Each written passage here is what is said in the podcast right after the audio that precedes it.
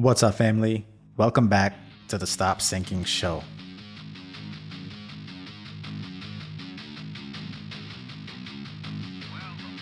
I know a lot of things intellectually.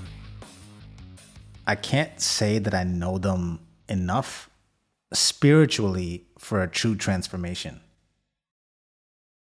I'm a seeker of wisdom.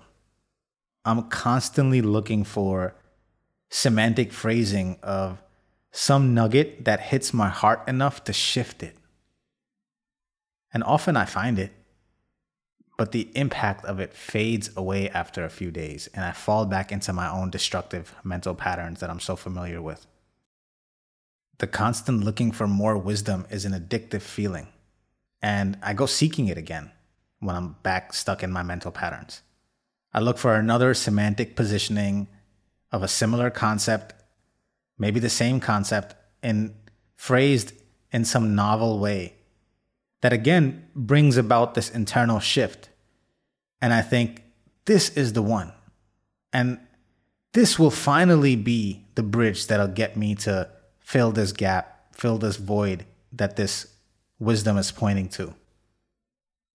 Like a desperate seeking for the next hit of wisdom that feels good, but because it feels like it's accomplishing something, it's a hit of dopamine.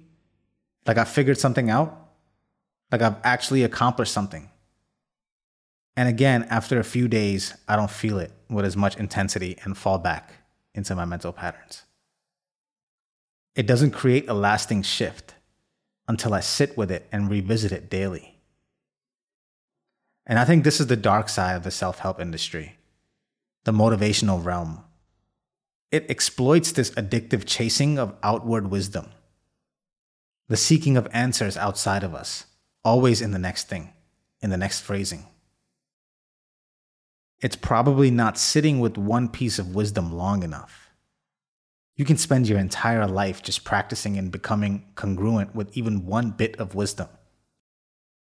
So, all this borrowed wisdom, even what I share with you on this podcast, is ultimately all a waste if it doesn't last past a few days. And I don't want to contribute to the constant chasing of the next answer that you think comes from outside of you.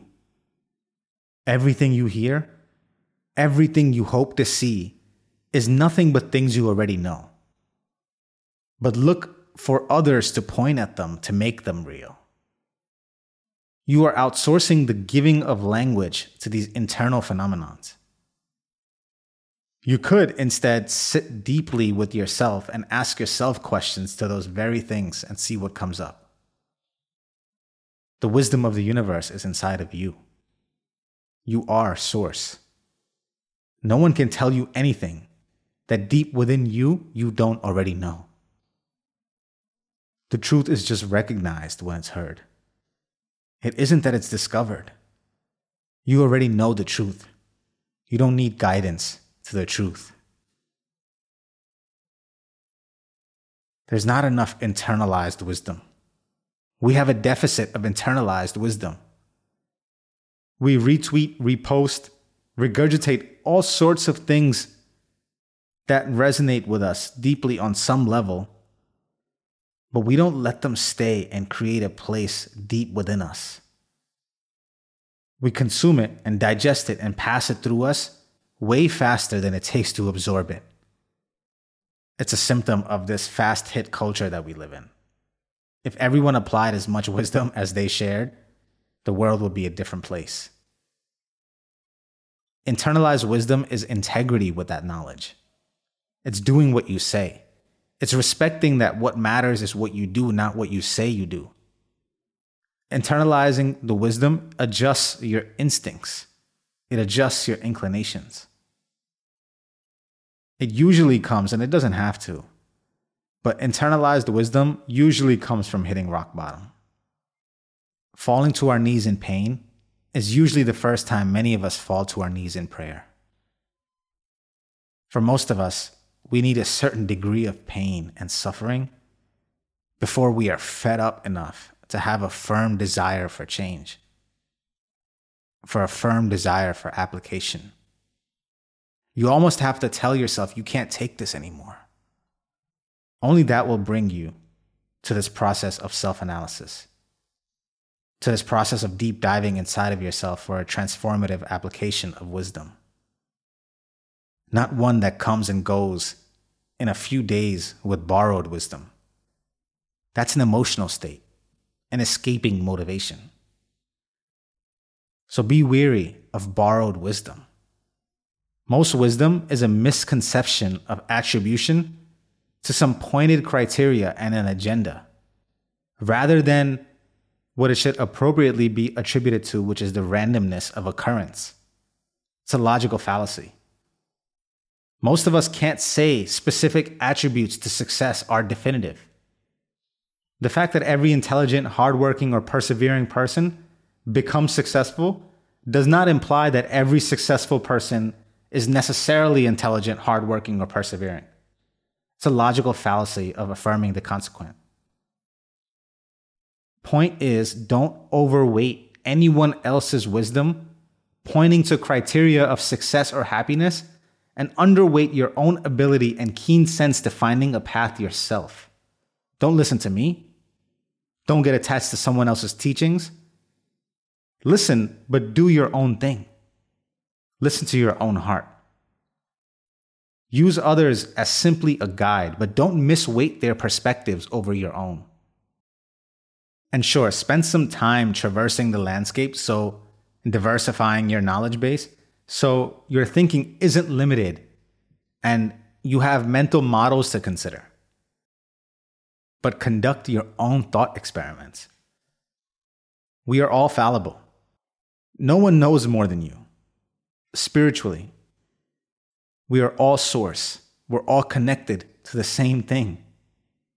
What you figure out and discover on your own and the journey it takes you on is how transformation happens through the obstacles along the way, through overcoming them, through the, at times, being forced to change your perspective.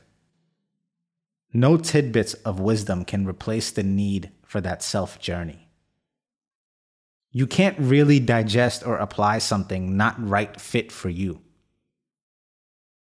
or that didn't come to you organically through discovery at the next bend in the road when you were seeking a solution to a specific problem. On the way, you can Google or repost 100 quotes on motivation right now. It might give you enough of a spark to begin an action, but what about when you're at the apex of that challenge? And you're there in the difficulty without a source of internalized wisdom and motivation to call upon? What will you rely on then? Do you think the mechanically regurgitated motivation will help you then? Will your fast and cheap wisdom rescue you in the dark depths of your mind and help you push through? I doubt it. Don't look outside for what is inside. The wise words of others is a loose fitting garb that can't possibly fit your makeup. It is through your own journey that those words come alive can be applied as your experience itself sheds the excess material to tailor and match your fit. Wisdom can only be withdrawn from your internal bank. Only what you retrieve and deposit there adjusts your balance sheet. All foreign withdrawals of others' words doesn't have an effect on your bottom line bank balance of wisdom it registers no net difference to your psyche. It creates no measurable impact. See, we are all born with our own internal impulse voices. Voices inside of us since we were kids that were able to tell us this is what we like, this is what we don't like. We have primal inclinations. This is what makes you an individual, makes you who you are. But we've lost touch with that voice, that self reflection. We're so attuned to what other people are saying and doing and telling you and thinking. Your self reflective voice gets drowned out and makes it hard to analyze yourself. It's gotten harder and harder to be able to hear yourself. You have to be willing to be alone. The source of power in your life is your own lens in the world. Everything begins and ends with you. Your power comes from the way you look at and process the world, not in anyone else's view. Everyone else is wearing a mask. Their voice is disguised by their own unique experiences, designed to solve for the idiosyncrasies of their condition. Withdrawing that consequent wisdom that comes from their voice and trying to apply it to yourself is like trying to fit a square peg in a round hole. There's work to be done for it to fit for you. Only you can find something that fits directly for you.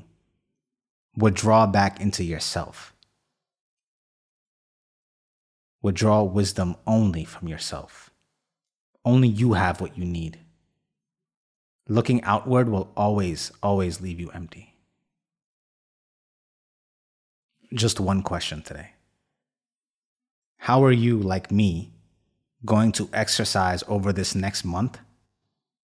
Just applying one bit of wisdom and grappling with fitting it into your life. Whether that's being more present, listening more, believing more in yourself, doing more without relying on temporary motivation, whatever it is let's pick one thing together. It doesn't have to be the same. Let's pick one thing together and not seek any more wise words. No more semantics. Instead, revisit the same piece of wisdom daily and ponder on it at different times during the day so you can re energize its lesson and live it at times when it would normally just fade away and you would forget when you find it loses its effect or fades, try to further its effect by adding layers of your own words and wisdom instead of looking outward. Don't borrow wisdom. There aren't withdrawals to be made of wisdom from outside of us. Look inside. And that will transform you.